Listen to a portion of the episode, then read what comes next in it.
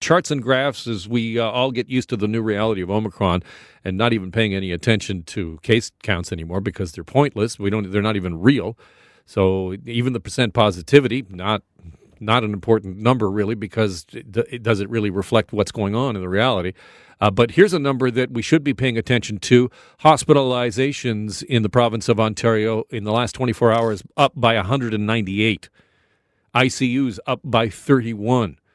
And right across the province, hospitals are issuing press releases and putting out, you know, different warnings about what's happening in their uh, places in Ontario. Let's take you to Sarnia Lambton and Blue Water Health. And on the line, Dr. Michael Haddad, who is Chief of Staff at Blue Water Health. Welcome to the program, Doctor. Thank you. I appreciate you being here. What's happening in your hospitals right now?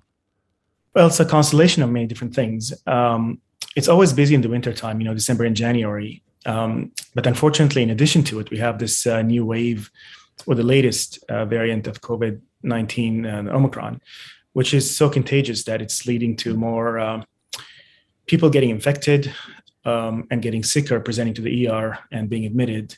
In addition to it, uh, the third aspect of it is many of our own staff also is being affected by the same uh, variant in the community. So we have many staff who are um, isolating or sick.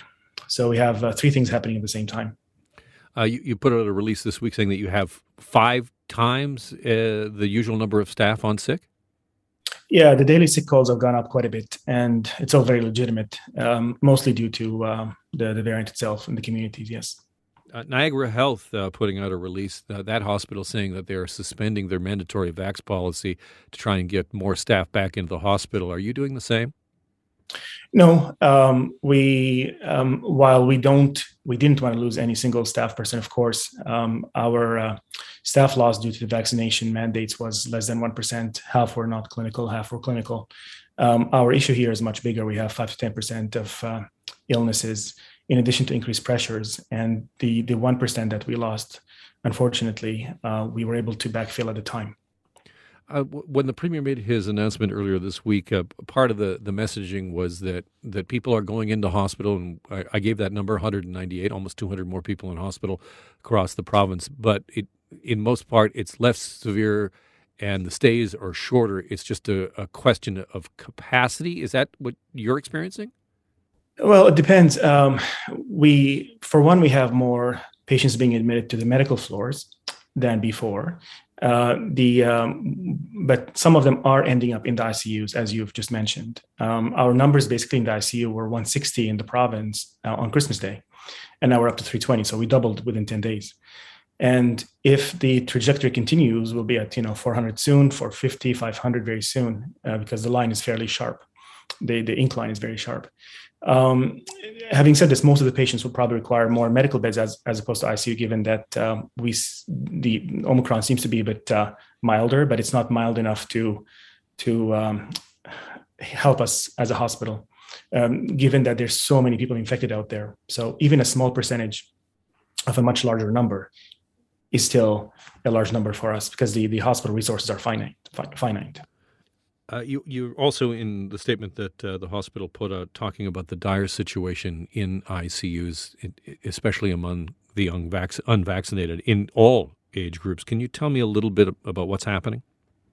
Yeah, I mean, we're concerned about everyone's well-being, regardless vaccination or not. Uh, we've noticed a trend towards um, um, most of our patients being uh, unvaccinated, uh, especially when it comes to ICU. On the medical wards, it's about 60-40 split.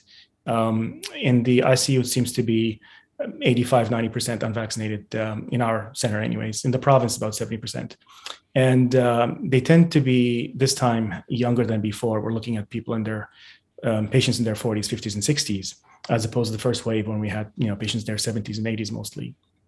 So this is very concerning to us. And uh, i mean i have to be honest I, we still don't know if we're dealing with delta or omicron in our icu because we don't have the genetic sequence yet. Um, but if, if this is Omicron, then we're seeing severe lung disease, and that would be even more concerning if that's the case.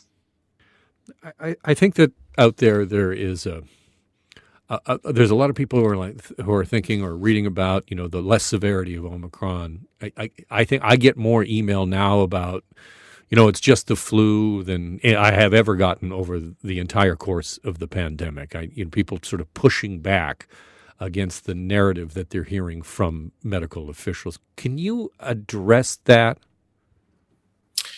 Uh, certainly. So, um, statistics is, is funny, but here's the thing: if you look at the whole population at large, the the the mortality or incident related mortality from from uh, uh, COVID itself is about one percent. But this is all comers, young and old. If you are sick enough to require hospitalization, you know the 2200 that you just mentioned. If you're sick enough to require hospitalization, that means the disease has affected your lung quite a bit. At that point, your mortality actually goes up to 16, 17 percent if you are sick enough to require an admission to the ICU because you just can't breathe on your own without without without a lot of oxygen or mechanical ventilation, your mortality chance goes up to 30%, 35%. If you end up on life support, it's a 50% mortality.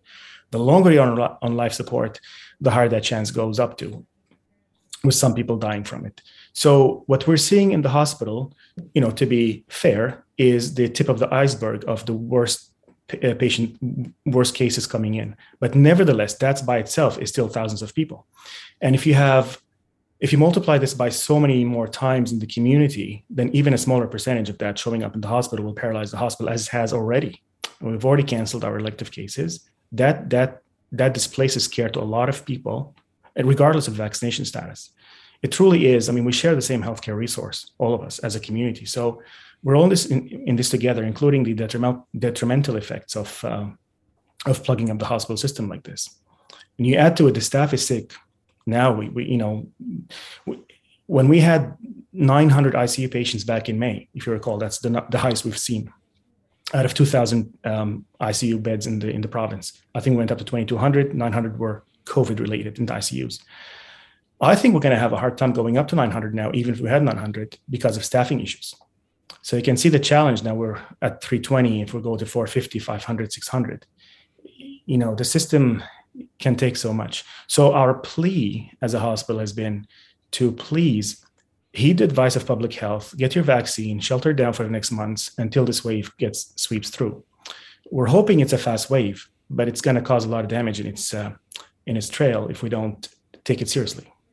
Uh, Doctor, I very much appreciate your time today and uh, giving us the perspective of what's happening uh, in your part of the province. Thank you again. Thank you. That is Dr. Michael Haddad, who's Chief of Staff at Blue Water Health in Sarnia, Lambton.